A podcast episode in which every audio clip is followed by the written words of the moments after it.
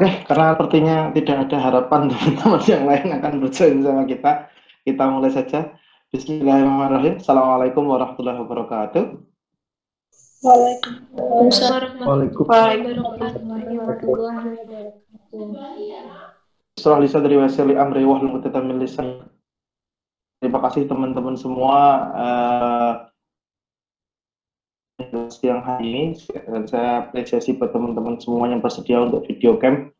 Uh, tentu saya ngajak teman-teman barangkali yang tidak ada waktunya dan juga yang bisa menyempatkan untuk on cam barangkali untuk bisa on cam ya. Saya terima kasih. Jadi setidaknya bisa membantu saya lebih jelas ketika mengajar tidak hanya berhadapan dengan layar gitu. Terima kasih. Eh, teman-teman uh, semua setelah uh, pertemuan minggu lalu yang kita membahas soal apa itu Islam interdisipliner dan lain sebagainya yang semoga teman-teman semua tidak lupa dengan materi tersebut. Atau barangkali sudah lalu saja materi apa kemarin. Tapi ya nggak apa-apa. Uh, Insya Allah pada pertemuan berikutnya ini adalah pertemuan ketiga kita. Dan Insya Allah pada pertemuan keempat, lima, dan enam, tujuh kita akan adakan di dua pertemuan pertemuan keempat dan kelima nanti insya Allah kita akan membahas mengenai kita akan membuat jurnal. Yang jurnal tersebut akan dipresentasikan oleh teman-teman. Nanti kelompoknya akan dibuat insya Allah saya minta tolong nanti sama ketua kelas atau teman yang lain untuk membuat kelompoknya baik secara acak maupun bagaimana terserah maupun urut. Nanti teman-teman yang presentasi membahas tentang jurnal ketentuan dan lain sebagainya insya Allah nanti akan disediakan jadi lebih insya Allah uh, sebelum UTS pertemuan lagi. Seperti itu yang pertama. Untuk yang kedua, uh, kita masih akan membahas Islam interdisipliner, apa itu Islam interdisipliner dan lain sebagainya. Tapi pada kesempatan kali ini, insya Allah kita memang kita akan membahas mengenai bagaimana Islam berkaitan, uh, bagaimana keduanya saling saling saling dan harapannya tentunya nanti menambah kesan buat teman-teman semua bahwasanya tidak tidak apa Islam tidak bisa terlepas dari ilmu pengetahuan dan teknologi begitu juga tidak bisa terlepas dari ilmu-ilmu keislaman. Sebelumnya, uh, saya review sedikit tentang materi kita pada minggu lalu, yang yaitu membahas tentang apa itu Islam interdisipliner. Yang intinya adalah Islam interdisipliner adalah uh, usaha untuk eh, membuat sebuah ilmu saling bersilaturahim antara satu ilmu dengan ilmu yang lain. Jadi nanti ilmu keislaman ditinjau dari segi hukum, ilmu hukum atau ilmu pendidikan atau ilmu eh, medik atau ilmu yang lain. Kalau boleh memberikan contoh yang lebih mudah, uh, contoh kasus ketika teman-teman itu bayi tabung. Tahu ya, Mbak Mas, bayi tabung? Tahu? Nah, bagaimana hukum Islam? Apakah apakah boleh ataukah dia dilarang? Atau gimana bayi tabung itu? Apakah gimana Mbak Mas? Nah, itu kan dia dia dia adalah hasil kajian tentang bayi tabung itu adalah Islam itu tentu adalah kajian dari Islam yang bersilaturahmi dengan uh, studi medik. Anda Mbak Mas sekalian, bayi tabung boleh enggak? Oh, cloning. Udah ada kan teknologi cloning. Itu kira-kira gimana? Kemudian mbak-mbaknya dibikin banyak itu kembang. Kira-kira hukumnya gimana? Melahirkan orang lewat bayi tabung, lewat rental jan, rental bukan rental rahim, sewa rahim. Kan sudah ada sekarang juga, udah banyak sekali sewa rahim itu. Terus kemudian dan lain sebagainya cloning. Menurut Anda gimana, Mas? Ada yang memberikan komentar? Kira-kira? Bayi tabung dulu, Mas. Ada yang tahu? Enggak, Mas? Masa Anda nggak tahu, apalagi yang cewek ya? Hubungan besar. Bayi tabung, Mas. Bayi yang dibuat di tabung, Pak. Apa kayak gitu? Atau ada? Tidak ada. Oke.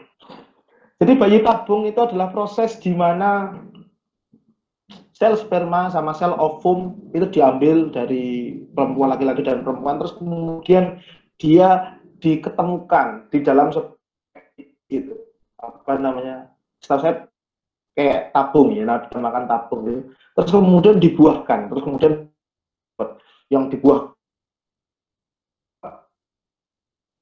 terus kemudian dikembalikan kepada rahim perempuan. Untuk terus kemudian dibesarkan di rahim. Bukan dibesarkan di tabung ya. Jangan jadi jangan pikiran oh bayi tabung itu terus kemudian dia dibesarkan di tabung kayak di TV-TV gitu. Terus kemudian pakai air ada ininya kayak gitu. Jangan terlalu banyak nonton film fantasi ya itu bukan seperti itu. Jadi dikembalikan kepada rahimnya perempuan. Kenapa kok diperlukan proses pembuahan di luar ini? Dikarenakan pembuahan di dalam yaitu ketika suami istri misal mohon maaf berhubungan itu selnya mereka nggak ketemu. Maka mau nggak mau diketemukan secara manual di luar. Setelah mereka ketemu jadi zikot dikembalikan lagi ke rahimnya perempuan. Nah, terus kemudian dibuai itu kalau berhasil. Hukumnya gimana pak seperti itu? Nah, ternyata dalam Islam terus kemudian ada hukumnya diperbolehkan. Selama pemilik sel sperma dan pemilik sel ovum adalah laki-laki suami istri yang sah maka tidak boleh nanti terus kemudian spermanya diambil dari Tom Cruise gitu misal atau Sahrukan gitu. Terus sel ceweknya diambil dari Angelina Jolie terus kemudian ditaruh di rahim uh, siapa yang pengen punya bayi. Itu nggak boleh. Yang kayak gitu nggak boleh. Karena dia tidak mempunyai hak.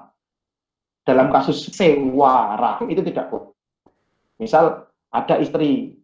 Ya mas saya pengen mau punya anak tapi saya nggak mau hamil Terus caranya gimana? Sewa rahim. Spermanya suami diambil, uh, terus ovumnya istri diambil, di, di, di ketemukan, dibuahkan, terus kemudian pakai rahimnya orang lain. Nah, yang seperti itu baru kemudian menjadi masalah karena dia tidak mempunyai hak untuk hamil. Nah, di situlah terus kemudian keilmuan agama itu bersinggungan dengan ilmu medik. Itu namanya Islam interdisipliner. Dalam dalam kasusnya di dunia pendidikan, barangkali juga berkaitan nanti tentang strategi-strategi pendidikan dalam Islam, teman-teman. Bagaimana teman-teman kalau merasakan strategi pendidikan Islam itu not as easy as you think, tidak semudah yang Anda pikirkan. Karena bagaimanapun Islam itu ada beberapa konsep strategi yang namanya misal talaki. Dia ngajinya secara talaki, mungkin belum pernah saya pernah saya sampaikan. Ada juga namanya strategi pembelajaran yang namanya sanat. Jadi keilmuan itu harus diuji dengan sanat. Sanat itu apa? Oh, uh, ilmu Anda diambil dari ilmu saya, ilmu saya diambil dari ilmu guru saya, guru saya diambil dari gurunya, gurunya diambil dari gurunya, gurunya diambil dari gurunya, sampai terus kemudian gurunya diambil dari misal Imam Ahmad bin Hambal, Ahmad bin Hambal punya guru Imam Syafi'i, Imam Syafi'i punya guru Imam Malik, Imam Malik punya guru Imam Nafi, Imam Nafi punya guru Ibnu Umar, Ibnu Umar punya guru Umar bin Khattab, Umar bin Khattab punya guru Rasulullah. Rasulullah itu diajari langsung sama malaikat Jibril, malaikat Jibril dapat ilmunya dari Allah kayak gitu. Jadi namanya sanad. Jadi bisa mempertanggungjawabkan ilmunya itu datang datang dari mana. Tapi yang seperti ini jarang terjadi ya di Indonesia ya. Itu apalagi di di universitas-universitas itu jarang sekali terjadi. Biasanya uh, strategi pembelajaran dengan sanat kayak gini hanya berlaku di kalangan para santri. Termasuk saya pernah mengenyam hal-hal seperti itu. Hanya untuk beberapa mata kuliah saja, tapi tidak semuanya. Kayak saya misal baca Al-Quran itu punya sanatnya. Oh saya belajar baca Quran itu kalau diruntut bisa sampai ke Nabi gitu. Nah itu biasanya Islam itu mempunyai strategi pembelajaran seperti itu. Itu namanya Islam interdisipliner mas mbak sekalian, yaitu uh, silaturahim antar sesama ilmu saya akan lah pembahasan kita berikutnya yaitu membahas tentang uh, Islam dan iptex bagaimana kaitan Islam dan juga teknologi. Apa kaitannya dan lain sebagainya.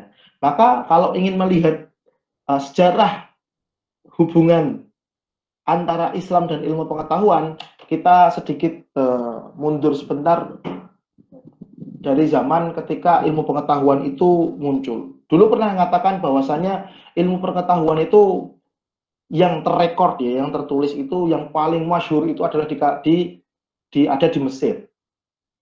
Perkembangan ilmu pengetahuan sebelum entah ada di mana itu Mesir dengan piramidnya sebagai bukti.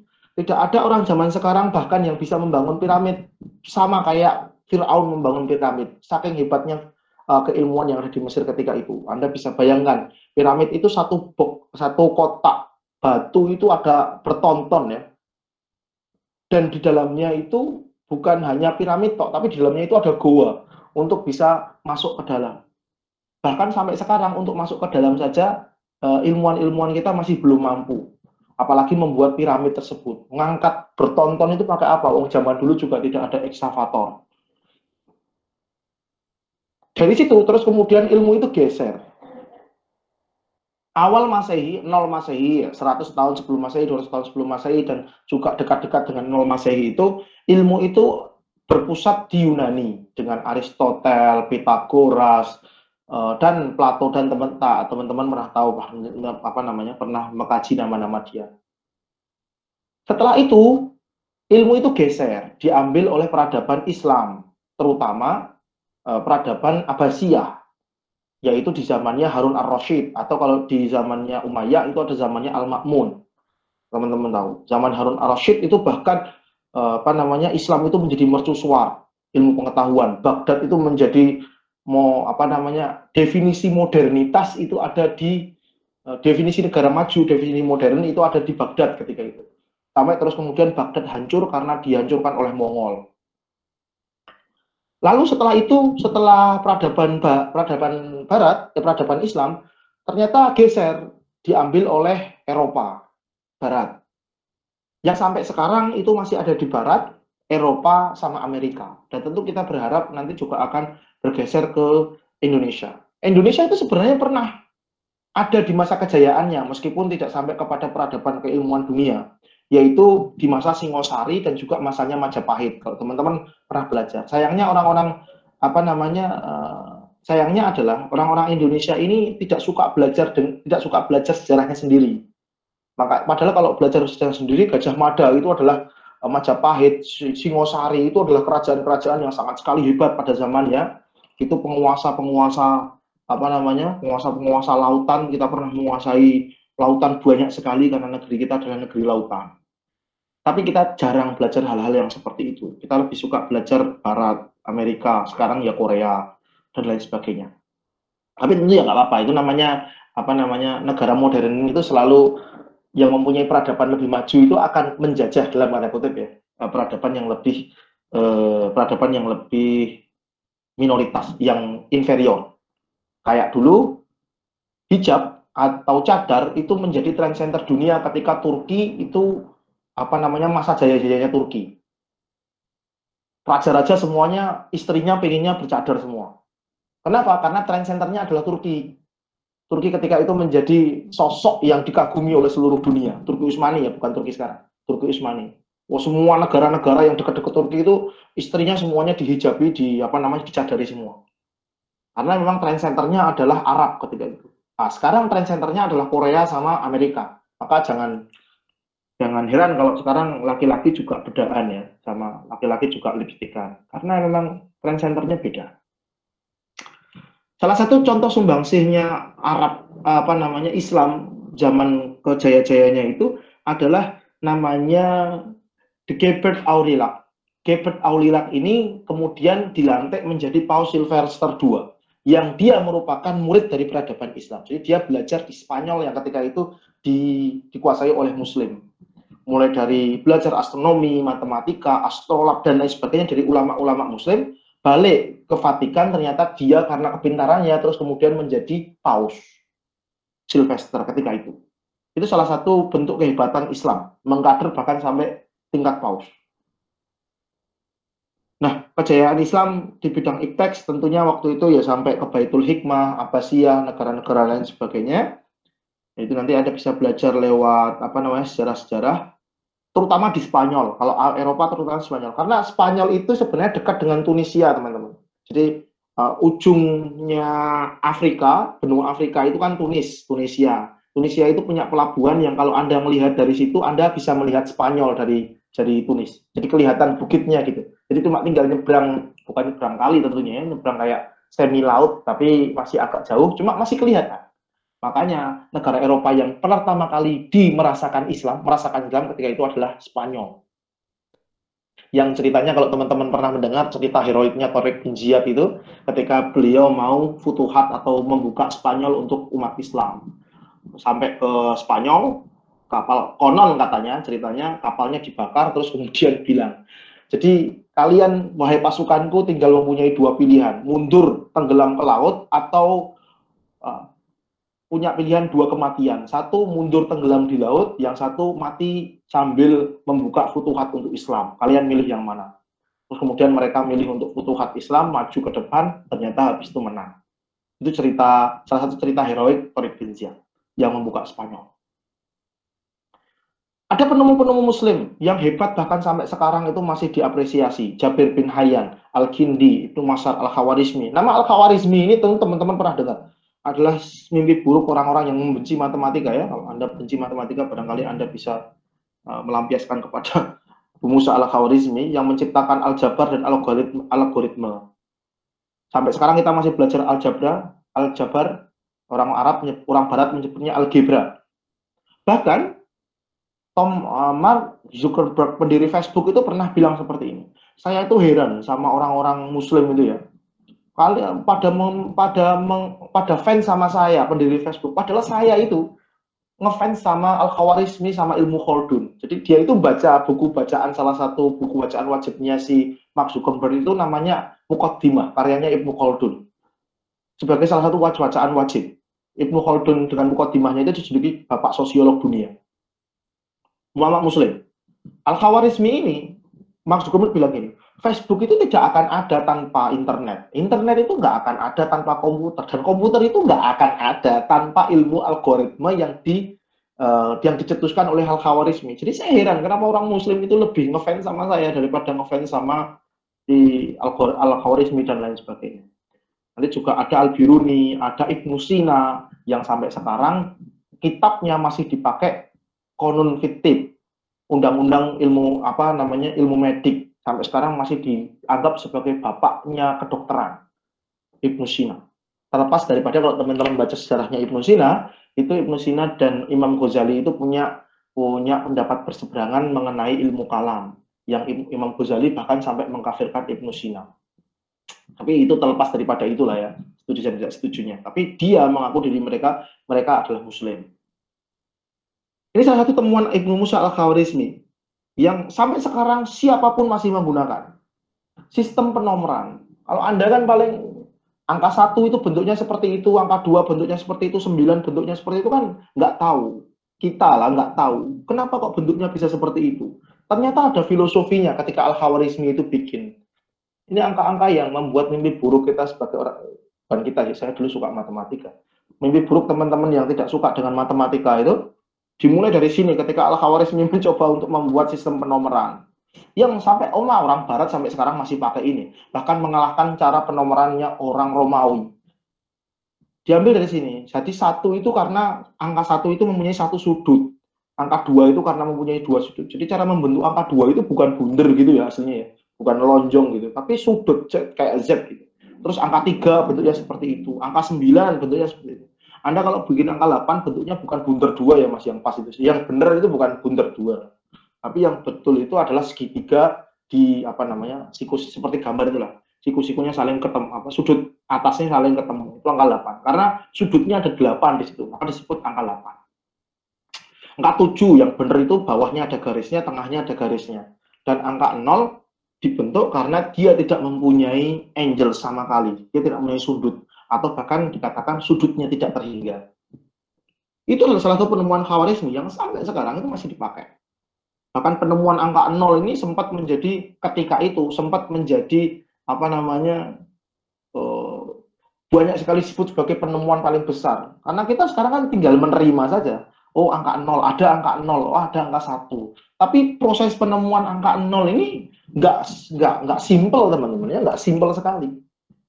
Jadi teori angka nol itu sangat sekali hebat ketika itu. Itu itu oh, apa namanya dengan ilmu Musa al-Khawarizmi, Ibnu Sina, Al-Farabi, apa terus kemudian bahkan penemu pesawat saya lupa. Eh, Al-Firnas Abu Abbas Al-Firnas penemu pesawat di apa namanya di kalangan umat muslim terus kemudian dan lain sebagainya. Bahkan teori heliosentris yang barangkali teman-teman pernah pelajari geosentris heliocentris itu sebenarnya pernah dibahas oleh ulama-ulama muslim. Jadi itu adalah penemuan-penemuan besar. Tapi sekarang umat muslim itu lebih sibuk pada hal-hal yang sebenarnya tidak penting. kader-kadernya, pemuda-pemudanya kita, generasi-generasi kita, terutama juga kita dan saya dan Anda tentunya ya, itu lebih sibuk pada hal-hal yang sebenarnya tidak penting. Contohnya tidak penting itu ya, setiap tahun kita itu punya perdebatan yang tidak sekali-sekali tidak penting. Awal tahun debatnya tentang apa hukumnya merayakan tahun baru, nanti Februari berpindah merayakan Valentine, terus kemudian apa hukumnya Maulid Nabi, terus kemudian nanti di akhir di akhir tahun ditutup dengan apa hukumnya merayakan uh, uh, merayak mengucapkan selamat Natal. Jadi hal-hal yang sangat sekali tidak penting, yang tidak ada hubungannya dengan uh, studi keilmuan kita. Kenapa umat Muslim itu mundur? Salah satu sebabnya banyak sebab tentunya, tapi beberapa sebab yang ingin saya sampaikan adalah salah satunya adalah umat Muslim itu dari kitab sucinya Mbak Mas, berapa jumlah ayat? Anda pernah belajar di mesti? Al-Quran, semester 1. Berapa jumlah ayat dalam Al-Quran, Mbak Mas? 6.666. 6.666. Iya. Ada yang lain? Gimana, Pak? Ada yang lain nggak? Yang lain, ada yang lain. 6.666. Hampir semuanya jawab 6.666. Padahal itu jawaban, mohon maaf, itu kurang tepat ya, itu salah, jauh. Kurang jauh. Ulama itu sepakat di angka, ini pernah Anda pelajari di semester 1 kok saya ini. Lah, apa namanya? 6.236. Itu ulama Indonesia yang sepakat. Ulama berbeda pendapat. Ada 6.221, 6.217. Tapi ulama sepakat di angka 62. 6.200.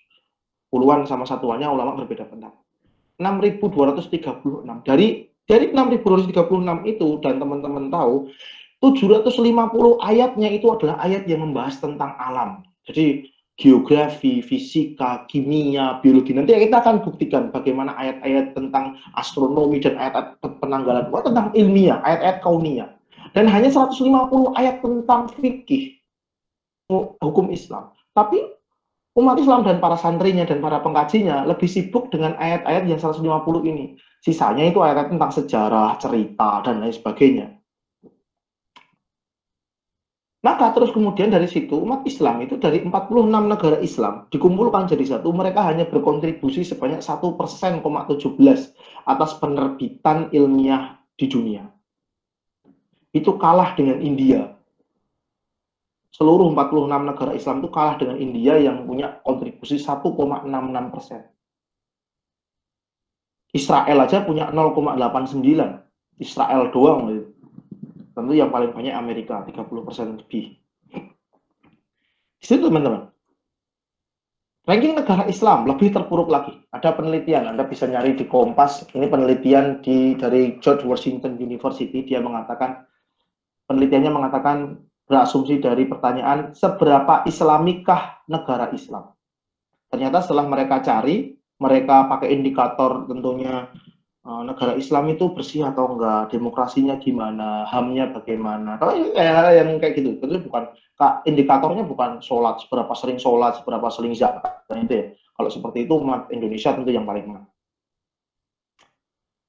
Dari 208 negara di dunia ini yang disurvei, terus kemudian 56 negara di antaranya itu adalah negara Islam yang tergabung dalam OKI, Organisasi Kerjasama Islam, itu ternyata rata-rata umat Islam hanya mendapatkan ranking 139. Dengan ranking terbaik itu adalah Malaysia, ranking 38.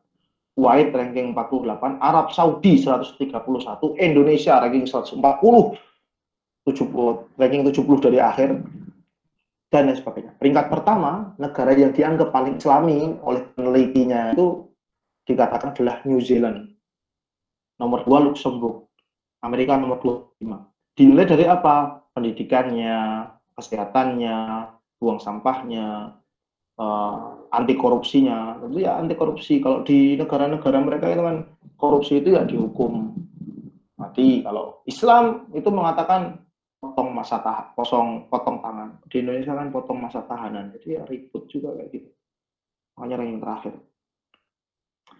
Nah, jadi saya katakan ada ayat, ada 750 ayat dalam Al-Quran itu yang membahas tentang kauniyah, tentang ayat-ayat alam. Sekarang kita buktikan, ternyata banyak sekali ayat-ayat yang mukjizatnya itu adalah mukjizat-mukjizat gaib teks.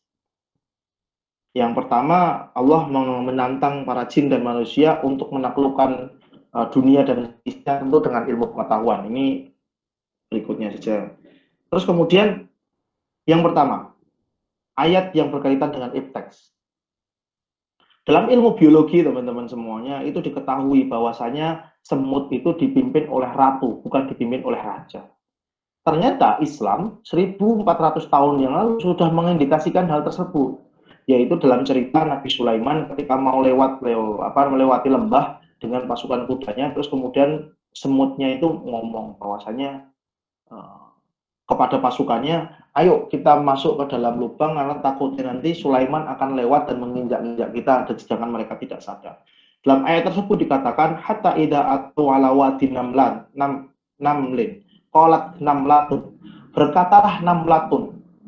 Berkatalah namlatun itu artinya semut betina bukan namlun. Kalau namlun itu semut pejantan. Di sini itu ada kemujizatan dari segi biologi ilmu insek, ilmu serangga, bahwasanya Islam itu sudah mengatakan sejak dulu bahwasanya yang namanya e, semut itu dipimpin oleh namlah, dipimpin oleh sem, apa namanya putina, bukan semut pejantan. Itu salah satu kemujizatan dalam Al-Qur'an. E, ini Al-Qur'an dan lebah ayat 68 69 An-Nahl ada banyak sekali tentu madu sebagai obat itu sudah terbukti juga.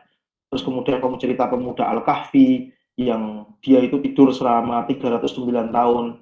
Islam mengatakan, Al-Quran mengatakan, wala bitu fikah fihim kami atin sinina wasdadu tis'a. Dan pemuda kahfi itu tidur dalam sebuah gua 300 ditambah 9 tahun. Jadi Al-Quran tidak mengatakan 309 tahun, tapi 300 ditambah 9. Maksudnya apa? Oh, Islam seolah yang mengatakan 300 Masehi itu sama dengan 309 Hijriyah. Jadi ternyata di situ ada ada tafsirnya seperti itu. Nah, teman-teman kalau e, tahu Nabi itu umurnya 63, itu adalah 63 versi Hijriah. Versi Masehinya Nabi itu hanya berumur 61. Lalu kemudian manusia bernafas membutuhkan oksigen. Dalam surat Al-An'am itu ayat 125. Hal ini baru ditemukan di surat Al-An'am 125 dikatakan, niscaya dia menjadikan dadanya sesak lagi sempit seolah-olah ia sedang mendaki ke langit. Orang kalau mendaki ke langit itu kan semakin tidak mempunyai oksigen, semakin tidak bisa bernafas, sesak dadanya. Allah sudah mengatakan seperti itu. Ternyata baru kemudian pada tahun 1773 ada ilmuwan barat yang menemukan bahwasanya manusia itu tidak bisa bernafas ke angkasa, bernafas di angkasa karena semakin dia di angkasa dia tidak mempunyai oksigen.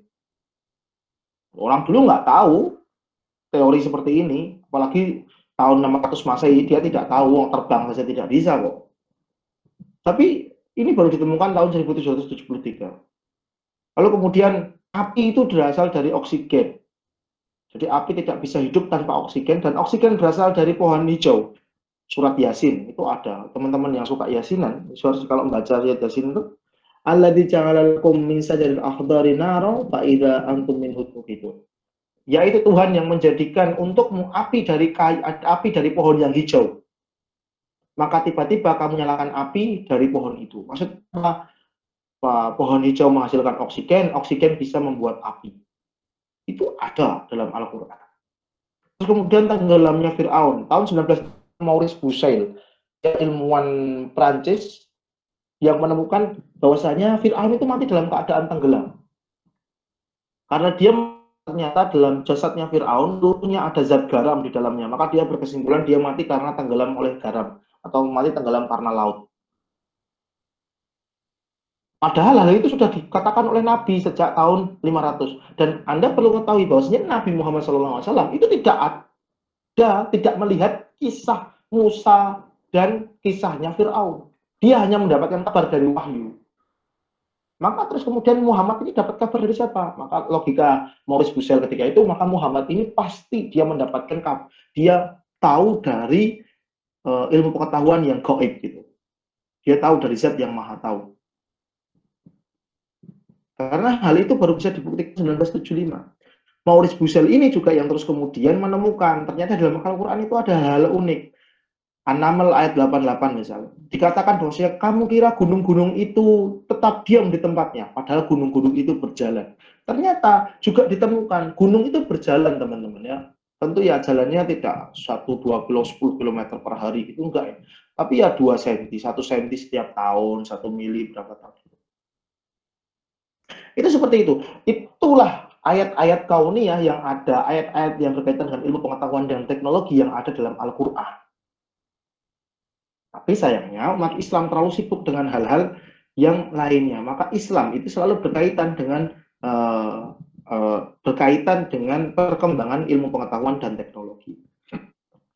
Maka terus kemudian kaitannya ilmu hukum dan ilmu uh, keislaman ini nanti dalam kasus di Islam interdisipliner harapannya adalah teman-teman nanti bisa bisa melakukan studi yang mempunyai dua kaitan tersebut. Misal, studi tentang penerapan hukum Islam dalam sistem hukum Indonesia. Misal, hukum penerapan hukum pidana Islam dalam uh, sistem hukum Indonesia. Anda tahu di ayat Al-Quran itu ayat Al-Ma'idah 46, 48, 49 itu ada Waman lam yakum bima anzalallah faulaika humul kafirun, faulaika humul fasikun, faulaika humul munafikun. Barang siapa yang tidak berhukum dengan hukum Allah, maka dia adalah orang kafir, maka dia adalah orang musyrik, maka dia adalah orang munafik, maka dia adalah orang fasik. Anda baca Al-Maidah 46. Terus kemudian gimana penerapan hukum Islam di Indonesia berkaitan dengan ayat tersebut misal? Itu kan ribet sekali. Karena ancamannya seperti itu. Atau teori keadilan, teman ini untuk orang-orang hukum ya. Itu seperti itu. Karena ini teman-teman di dunia pendidikan, bagaimana sistem apa namanya? Contohnya adalah bagaimana uh, sistem pembelajaran dalam Islam berkaitan dengan uh, praktek yang ada di dunia sekarang di SD. Kalau Islam itu mempunyai sistem pembelajaran model sanat gitu misalnya. Sistem pembelajaran model uh, talaki, dan lain sebagainya. Jadi kalau Islam itu ada sistem pembelajaran yang ngajar itu murid bukan guru. Ya. Murid itu cuma guru itu cuma ngawasi nanti.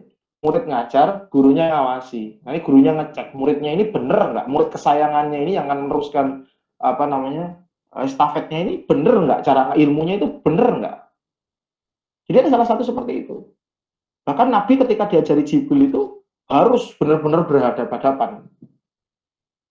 Jadi nggak cuma apa namanya tinggal tidur dan lain sebagainya itu enggak seperti itu ya.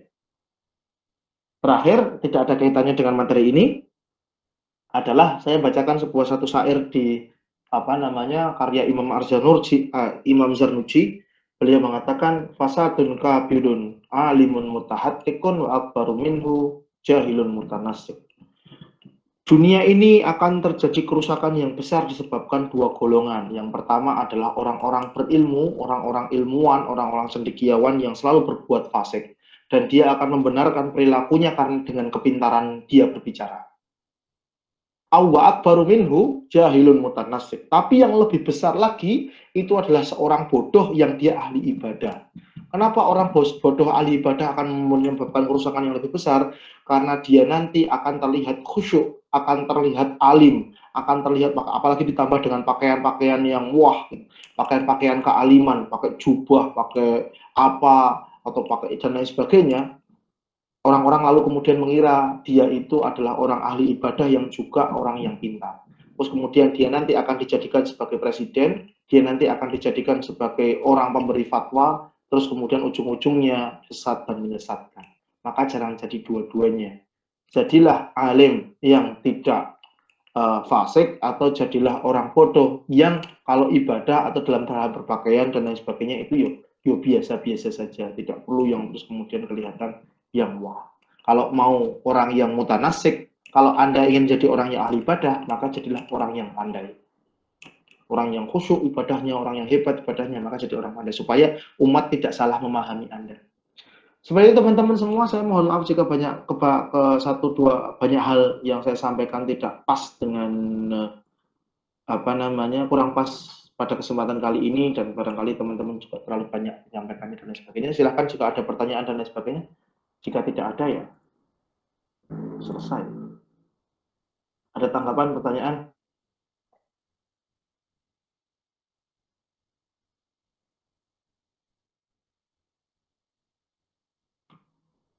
Ada teman nggak ada? Oke, kalau memang tidak ada, pertemuan berikutnya saya minta nanti sama Mbak Bella atau siapa itu nanti saya sampaikan adalah presentasi dari di, dari pihak teman-teman ada satu kali presentasi itu satu kali besok itu ada dua langsung yang dipresentasikan. Jurnal bentuknya atau ada juga yang buku. Silahkan nanti di apa namanya kelompoknya bisa dibagi terus kemudian dipresentasikan besok. Jadi sebelum UTS insya Allah kita cuma tinggal ada dua pertemuan lagi. Nah, setiap pertemuan bahas dua jurnal selesai. Seperti itu. Ada yang mau disampaikan teman-teman yang lain? Tanyakan